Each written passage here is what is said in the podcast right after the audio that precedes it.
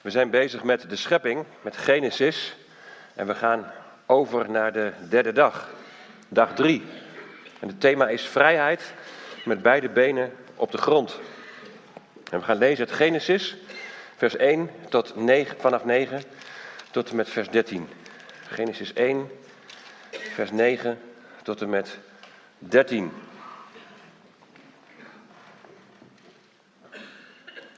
En God zei: Laat het water dat onder de hemel is in één plaats samenvloeien en laat het droge zichtbaar worden. En het was zo. En God noemde het droge aarde, aarde, erets. Hij noemde het droge aarde. En het samengevloeide water noemde hij zeeën. En God zag dat het goed was. En God zei: Laat de aarde groen doen opkomen, zaaddragend gewas, vruchtbomen die naar hun soort vrucht dragen, waarin hun zaad is op de aarde. En het was zo. En de aarde bracht groen voort, zaaddragend gewas naar zijn soort, en bomen die vrucht dragen, waarin eh, hun zaad is naar hun soort. En God zag dat het goed was. En toen was het avond geweest en het was morgen geweest, de derde dag. Ik heb al eens eerder verteld dat dit de favoriete dag is voor de Joden om te trouwen. De derde dag. Want er staat namelijk dat twee keer en God zag dat het goed was. En het gaat ook nog over vruchtbaarheid. Dus vandaar, en lees maar eens de bruiloft in Cana. Dan begint dat met en op de derde dag. Maar dat zo even tussendoor. Er zijn vragen vanuit de huiskringen gekomen en een van de vragen over deze dag was: wat is de betekenis van na hun soort? Maar dat zal ik meer op de onderwijsavond uh, gaan toelichten. Hier zie je een foto dat ik in militaire dienst ben, 1985. Opleiding in Ossendrecht, de Wilhelmina-kazerne. En dat ligt een beetje in het hoekje Brabant, Zeeland en België. En afgelopen zomer zijn we daar in de buurt op vakantie geweest. En toen hebben we opnieuw een foto gemaakt. Dus die onderste foto is 38 jaar later. Nou, de kazerne die is helemaal vervallen. Maar men zegt dat ik helemaal niet ben veranderd. nou, mooi compliment kun je niet krijgen, toch? Wat ik me daar heel goed van kan herinneren is dat we op een gegeven moment bivak hadden. En we gingen het veld in en dan moest je een zogenaamd schuttersputje moest je graven. Dan moest je zo diep graven dat je net zo'n beetje met je lichaamslengte erin kon staan. Daar had ik weer geluk natuurlijk met mijn 1,93 meter. Dat was flink graven. Het was bloedheet. We werden lek gestoken door de muggen. En je moest zo diep graven dat je dus net met je lichaamslengte erin kon staan en net zo'n beetje met je ogen erbovenuit kon kijken. Want er kwam natuurlijk een vijand. Nou, die waren net, waren net halve dollen die eraan kwamen. Die waren aan het schieten en aan het schieten. Gelukkig waren het losse vlodders. Dus we hebben het overleefd. Maar ik moest hier even aan denken, aan dat schuttersputje, naar dat graven. Daar moest ik even aan denken. Toen ik zo bezig, als ik zo bezig ben met Genesis 1, trouwens, als ik bezig ben met de hele Bijbel. Dat het als het ware een kwestie is van, van schatgraven. Het is een kwestie van prachtige dingen iedere keer weer ontdekken. En dan in verwondering komen te staan over de grootheid van God. In verwondering te komen te staan over de verwevenheid van de Zoon, van Messias Jezus, door dit alles heen. Maar bij het graven kun je soms best strijd ervaren. Muggen die je lek willen prikken. Want Gods tegenstander wil niet dat jij ontdekt. Gods tegenstander wil niet dat jij groeit. Daarom lees en bestudeer de Bijbel altijd biddend. Biddend om wijsheid, biddend om inzicht, eh, biddend om openbaring, maar ook biddend om bescherming.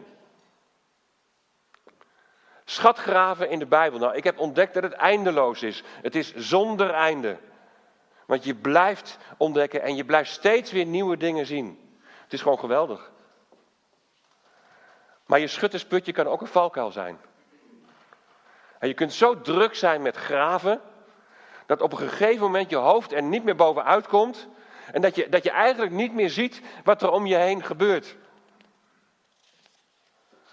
Gods tegenstander wil niet dat jij ontdekt. Dat jij groeit. En de valkuil is dat je, dat je zo diep graaft. Dat je geen oog meer hebt op, op, op de werkelijkheid om je heen. Dat, dat je geen oog meer hebt van waar het nou ten diepste eigenlijk allemaal om gaat, waar het ten diepste om draait in dit leven. Je komt in zo'n diepte terecht dat je haast niet meer omhoog kunt klimmen. En dan zit je daar, als je niet oppast, zit je in je eigen wereldje en zit je in je eigen waarheid. Iemand anders kan er niet bij, want, want dat schuttersputje is precies bestemd voor één persoon, alleen voor jou. Je moet oppassen dat het niet je eigen wereldje wordt. En dat bijvoorbeeld je intellectuele kennis hoogtij gaat vieren in plaats van de praktische toepassing. We moeten voortdurend weer terug naar de vraag, heer, waar gaat het nou ten diepste om? Waar draait het nou om in dit leven? En eerlijk gezegd, soms begint het me te duizelen. En dan vind ik dat ik al heel uitgebreid stil heb gestaan bij de eerste dag, drie preken. Maar dan heb ik nog de, de helft niet gezegd en nog de helft niet behandeld. Het is eindeloos. Een leven is te kort om het woord van God te kunnen begrijpen en om de diepte ervan te kunnen doorgronden. Het graven is mooi, maar je kunt ook verzuipen. God wil niet dat je in een duizelingwekkende stroom van zeeën de weg kwijtraakt en dat je de essentie uit het oog verliest. Hij wil je voeten zetten op stevige grond, op een stevig fundament.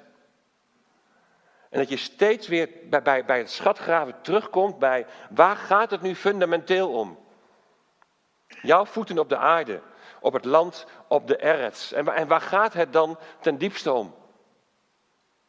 Nou, de eerste twee dagen even superkort samengevat. God zei, laat er licht zijn, de duisternis moet wijken. En wat is dat licht? Dat nog niet het licht van de zon, maan en sterren is. Het is de openbaring van Gods heerlijkheid. Er zij licht betekent God openbaart zichzelf. En hij openbaart zich in zijn zoon. God schept ruimte. Eerst de uitgestrektheid die hij hemel noemt. Water boven, die uitgestrektheid. Water eronder. En de aarde is dan nog steeds één grote watermassa. Nog steeds woest en leeg, nog ongevormd en onvruchtbaar. Maar daar gaat nu, op deze dag, gaat daar verandering in komen. En zo komen we bij de essentie waar het ten diepste om gaat in het leven. En dan moet je bij het schatgraven nooit en te nimmer vergeten. God geeft opdracht. Hij geeft bevel dat het water onder de hemel in één plaats moet samenvloeien en dat het droge zichtbaar moet worden. De erets, het land, moet zichtbaar worden. En hij noemde het droge aarde en het samengevloeide water noemde hij zeeën. En God zag dat het goed was. Het water moet plaats maken voor het droge. Het droge is, zoals ik al zei, in het Hebreeuws erets. En dat kun je zowel vertalen met aarde als ook met land. Het is het land onderscheiden van de zee. Daar gaat het dus niet om de vorm.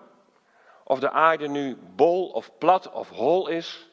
Nee, het is de aarde, de erts, simpelweg het land onderscheiden van de zee. Het water moet plaatsmaken voor het droge. De aarde was nog ongevormd, maar krijgt nu vorm.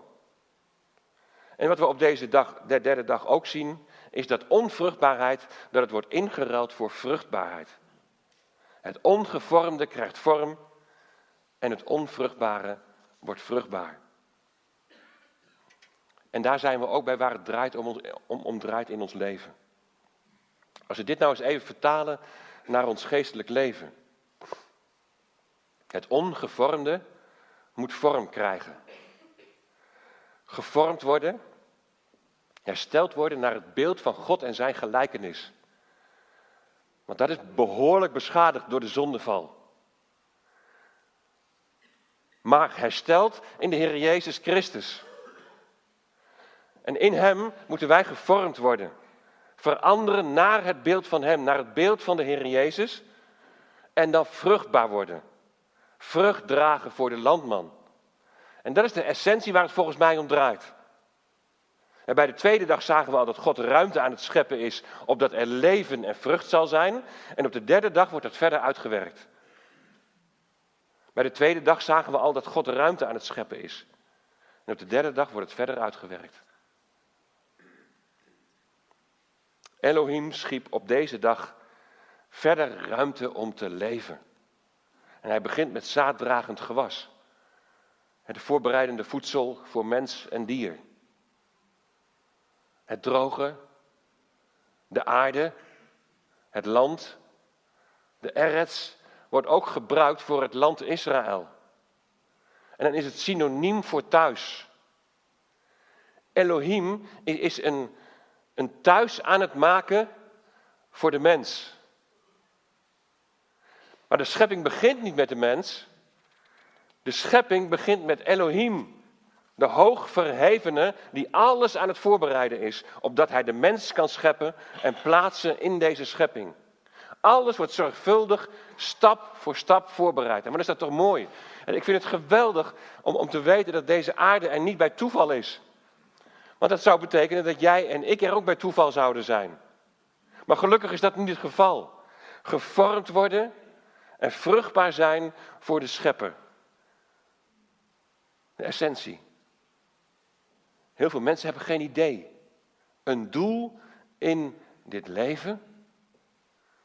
Ik merk dat steeds meer mensen onrustig worden, ook door de situatie op dit moment in deze wereld. Niet alleen gelovigen, maar ook ongelovigen. Wat gebeurt er toch allemaal? Welke kant gaat het op? Steeds meer mensen gaan gebukt onder stress, lees ik in het nieuws. De grootste stressbronnen onder jonge werkenden zijn prestatiedruk, sociale druk en onzekerheden in het leven. Dat blijkt uit TNO-onderzoek. En dan schrijven ze jongeren die willen voldoen aan de verwachtingen van anderen. Vinden het bijvoorbeeld lastig om nee te zeggen of hebben het idee dat ze altijd bereikbaar moeten zijn.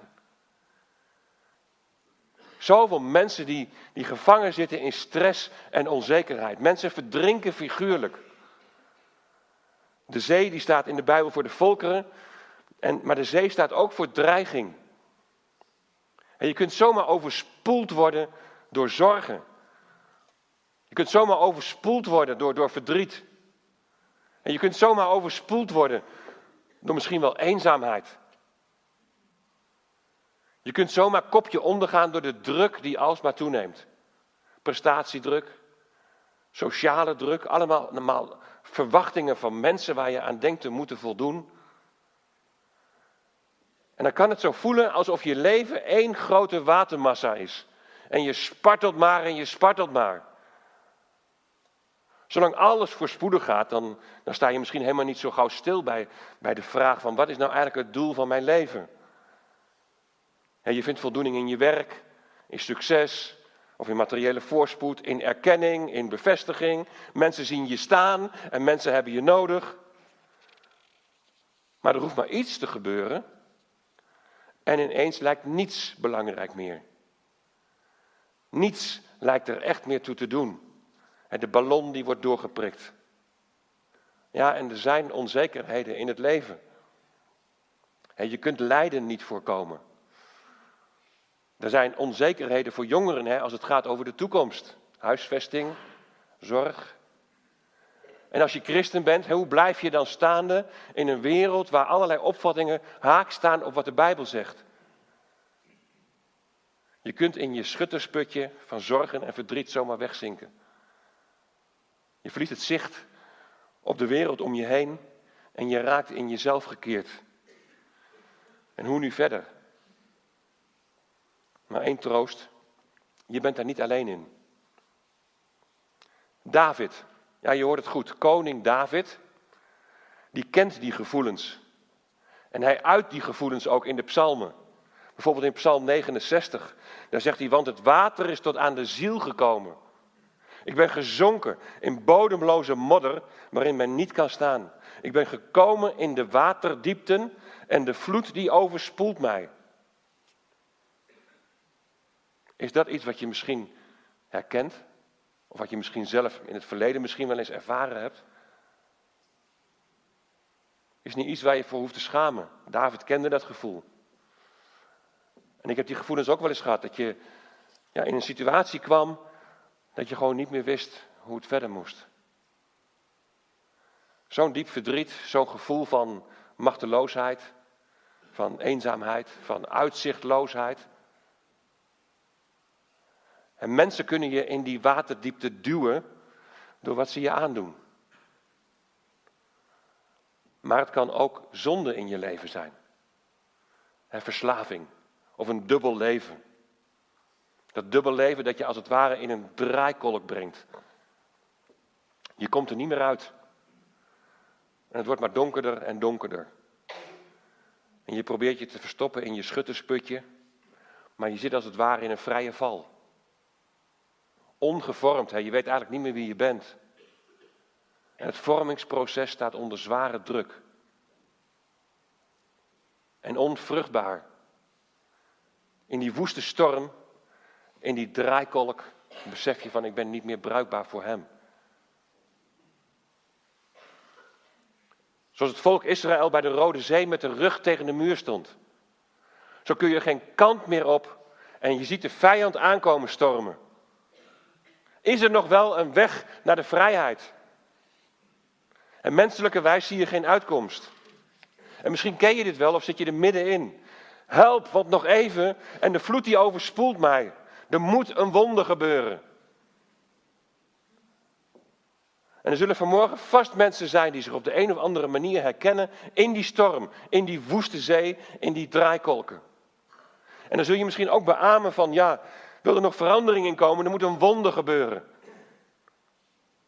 God moet spreken, zoals hij dat bij de schepping deed. De duisternis moet wijken, laat er licht zijn. De zee, de overspoelende vloed van strijd en oordeel moet wijken, opdat het land tevoorschijn komt en je weer met beide benen op de grond kunt staan. God moet spreken. Maar wat is jouw aandeel in het verhaal? Wat is jouw eigen verantwoordelijkheid daarin? Dat volk bij de zee, toen ze net uit Egypte waren geleid, dat volk bij de zee raakte in paniek. En de Egyptenaren komen aangestormd. Hadden we niet beter in Egypte kunnen blijven? Hadden we niet beter daar kunnen sterven? liever de Egyptenaren dienen dan hier in de woestijn sterven.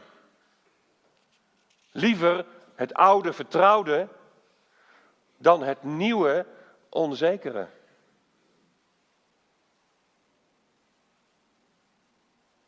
Liever het oude vertrouwde. Ook al was het niet goed voor je. En ging je er bijna aan ten onder. Beter het oude vertrouwde dan, dan, dan een stap in vertrouwen het nieuwe doen. En er zullen mensen ook zijn vanmorgen die dit herkennen. Het oude is dan wel niet goed, maar je weet wel waar je aan toe bent. Je weet niet, als jij een stap in vertrouwen doet en je legt het oude af en je brengt iets in het licht, wat het nieuwe je dan gaat geven. En misschien is die stap een stap om die ander te vergeven. Je laat het oude achter je. Ja, maar, en dan? Ja, dat is die stap in vertrouwen. Misschien is die stap een stap om iets in het licht te brengen. Om iets te beleiden. En je staat met de rug tegen de muur. Ja, maar en dan? Ja, ja dat is die stap in vertrouwen. Het volk staat met de rug tegen de muur, met de rug naar de zee. En dan spreekt Mozes. En laat het vanmorgen als een woord van de Heer tot jou komen. Dat wat Mozes toen sprak tegen het volk. Toen ze met de rug tegen de muur stonden. Toen ze niet vertrouwden en cynisch waren. Dan staat daar in vers 13. Wees niet bevreesd. Houd stand. Zie het heil van de Heere dat hij vandaag nog voor u zal bewerken. Exodus 14. Wees niet bang. De Heer wil je verlossen. Hij wil je bevrijden. Hij wil je bevrijden van wrok. Hij wil je bevrijden van boosheid. Hij wil je bevrijden van verdriet. Hij wil je bevrijden van angst voor het nieuwe dat komen gaat. Hij wil je bevrijden van zonden die je gevangen houden. En natuurlijk was deze bemoediging allereerst tot Israël gericht. Heel lang geleden, toen zij geen uitkomst meer zagen. Ze zijn vol ongeloof. Ze zijn in de greep van angst. En ze gaan liever terug naar Egypte dan daar in de woestijn te sterven. Maar dan klinkt er van Gods wegen geen veroordeling. Nee, de Heer spreekt door Mozes bemoedigende woorden tot het volk. Nou zou God de Vader, wat zijn karakter betreft, zou die vandaag anders zijn? Is hij boos op je als je vastgelopen bent? Is hij boos op je als, als de zonde je niet onverschillig laat, maar die zonde je wel lam slaat? Of is dat heil, is die verlossing dan ook voor jou bedoeld? Zijn die woorden niet, wees niet bevreesd, ook voor jou bedoeld? Ja, maar ik kan het niet, ik durf het niet. Ik kan het niet overzien.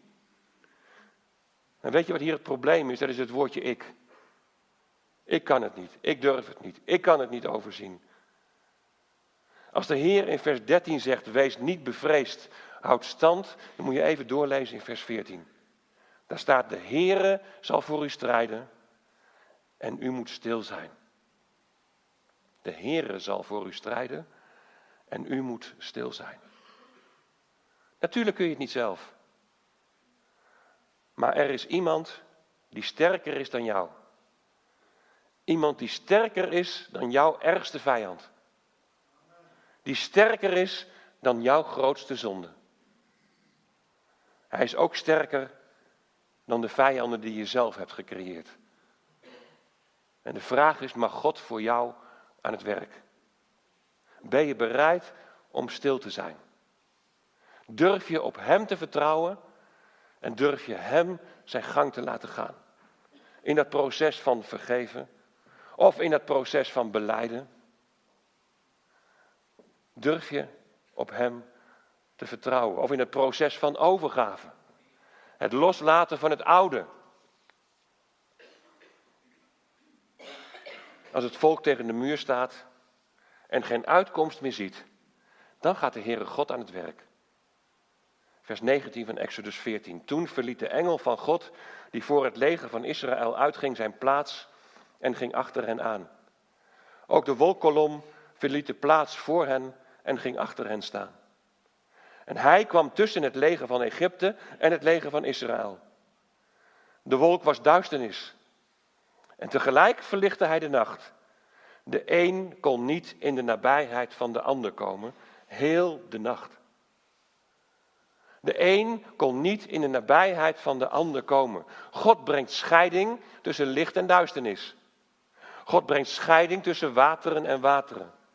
God brengt scheiding tussen water en land. God brengt scheiding tussen Egypte en het beloofde land. Exodus 14, vers 21. En toen strekte Mozes zijn hand uit over de zee. En de Heere liet de zee die hele nacht wegvloeien door een krachtige oostenwind. En hij maakte de zee droog en het water werd doormidden gespleten.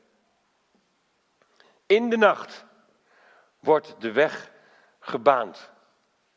In de nacht van strijd en zorgen kijken wij naar u omhoog. In de nacht van zonde, van verdriet, van pijn wordt de weg gebaand. God schept ruimte zoals hij het op de tweede dag deed. God schept ruimte zoals hij het op de derde dag deed. Ruimte om met je voeten op de grond terecht te komen. Ruimte om te leven. Ruimte om gevormd te worden. Ruimte om vrucht te dragen. Ruimte om de weg naar de vrijheid te bewandelen. En zo gingen de Israëlieten, die niet vertrouwden en die cynisch waren, die gingen midden in de zee op het droge. Het water was voor hen, hun rechter, was aan hun rechter en linkerhand een muur. Voor hen de weg naar de vrijheid, de weg naar het beloofde land.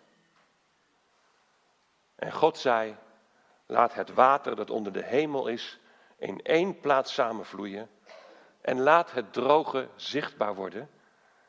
En het was al zo. En het oude is voorbij gegaan en het nieuwe is gekomen.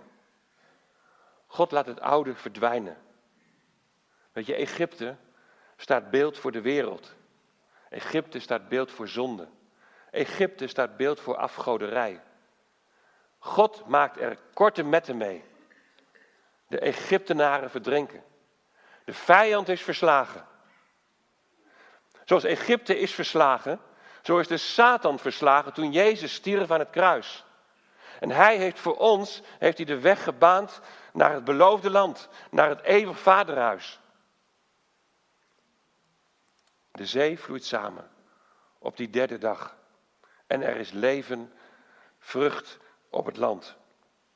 En dan staat er in Genesis 1, vers 11, als dat is gebeurd en God zei, laat de aarde groen doen opkomen, zaaddragend gewas, vruchtbomen die naar hun soort vrucht dragen, waarin hun zaad is op de aarde. En het was zo. Het water, de vloed, moet wijken.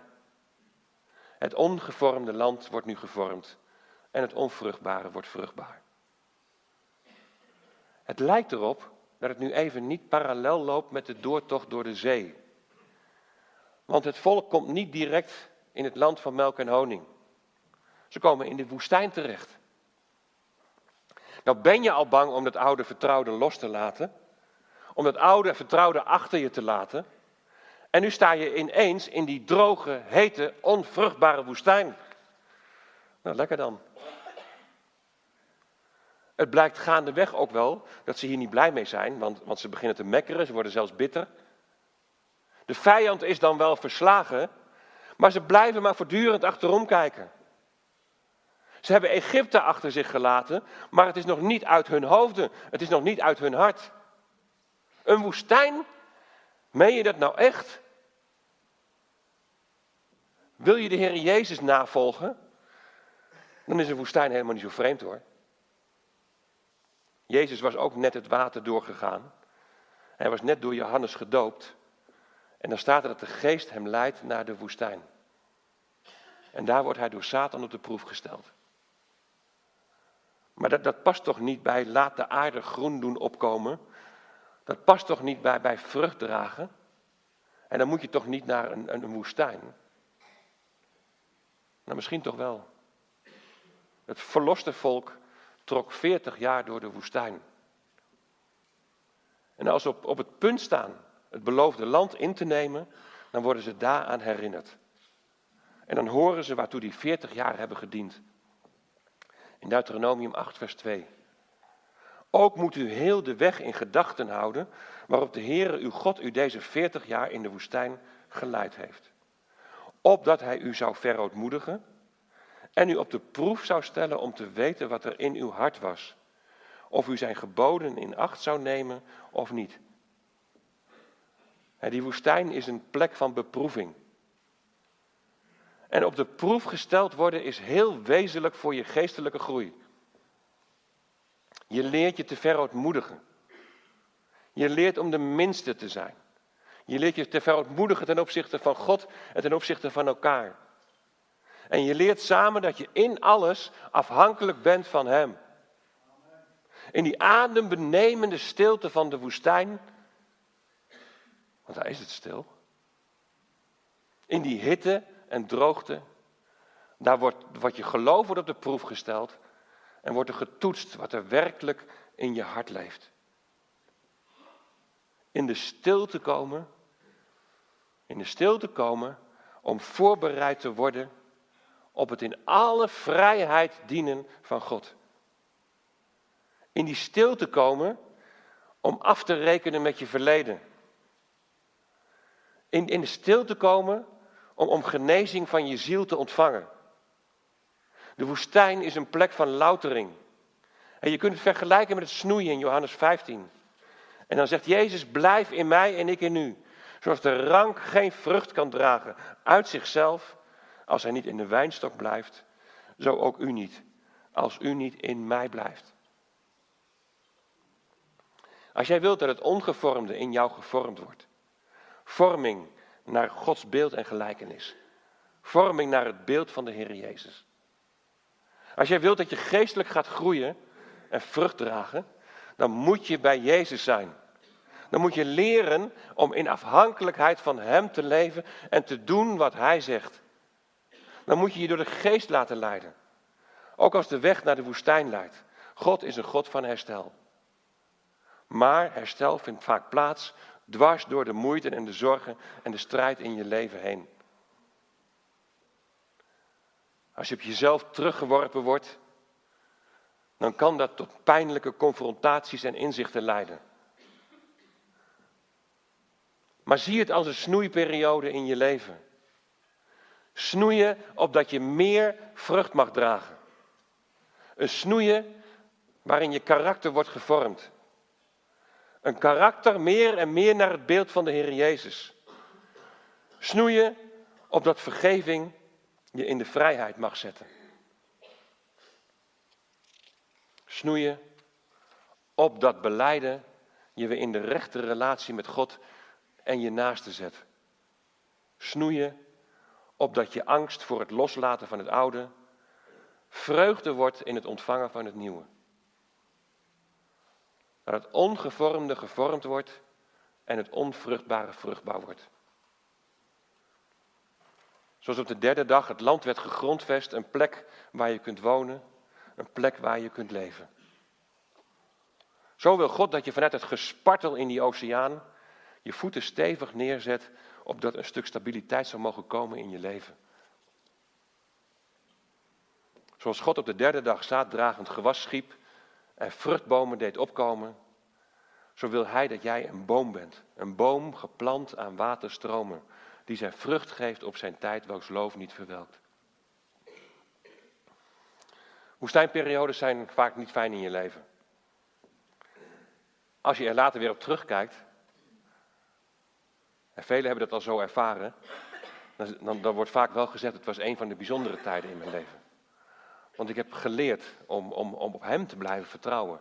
Ondanks alle moeite en zorg en tegenslag die er was. Hij heeft niet losgelaten, hij ging door. Je hebt geleerd wat het is om afhankelijk te zijn van God de Vader. En wat het is om in gemeenschap met de Heer Jezus Christus te leven. In zo'n periode. Je hebt geleerd om je te laten leiden door de Heilige Geest. En toen was het avond geweest en het was morgen geweest. De derde dag. Vrijheid met beide benen op de grond, op dat stevige fundament. Jezus Christus en die gekruisigd. Jezus, Hij is de opgestane Heer. Hij leeft. En Hij wil je verder helpen in de situatie waarin jij bent. En misschien moet er inderdaad worden vergeven. Of misschien moet er worden beleden. Of misschien is nu het moment van die volledige overgave. Dat je zegt, nou Heer, ik sta met mijn rug tegen de muur. In wat voor opzicht dan ook. Ik weet niet meer wat ik moet doen, maar ik wil me volledig overgeven aan u. Opdat u tot uw doel kunt komen in mijn leven. Want ik wil graag gevormd worden. En ik wil graag vrucht dragen. Maar dat alles wat daartoe belemmerend is, neemt u het van me weg. Helpt u mij daarbij. In Jezus' naam. Amen.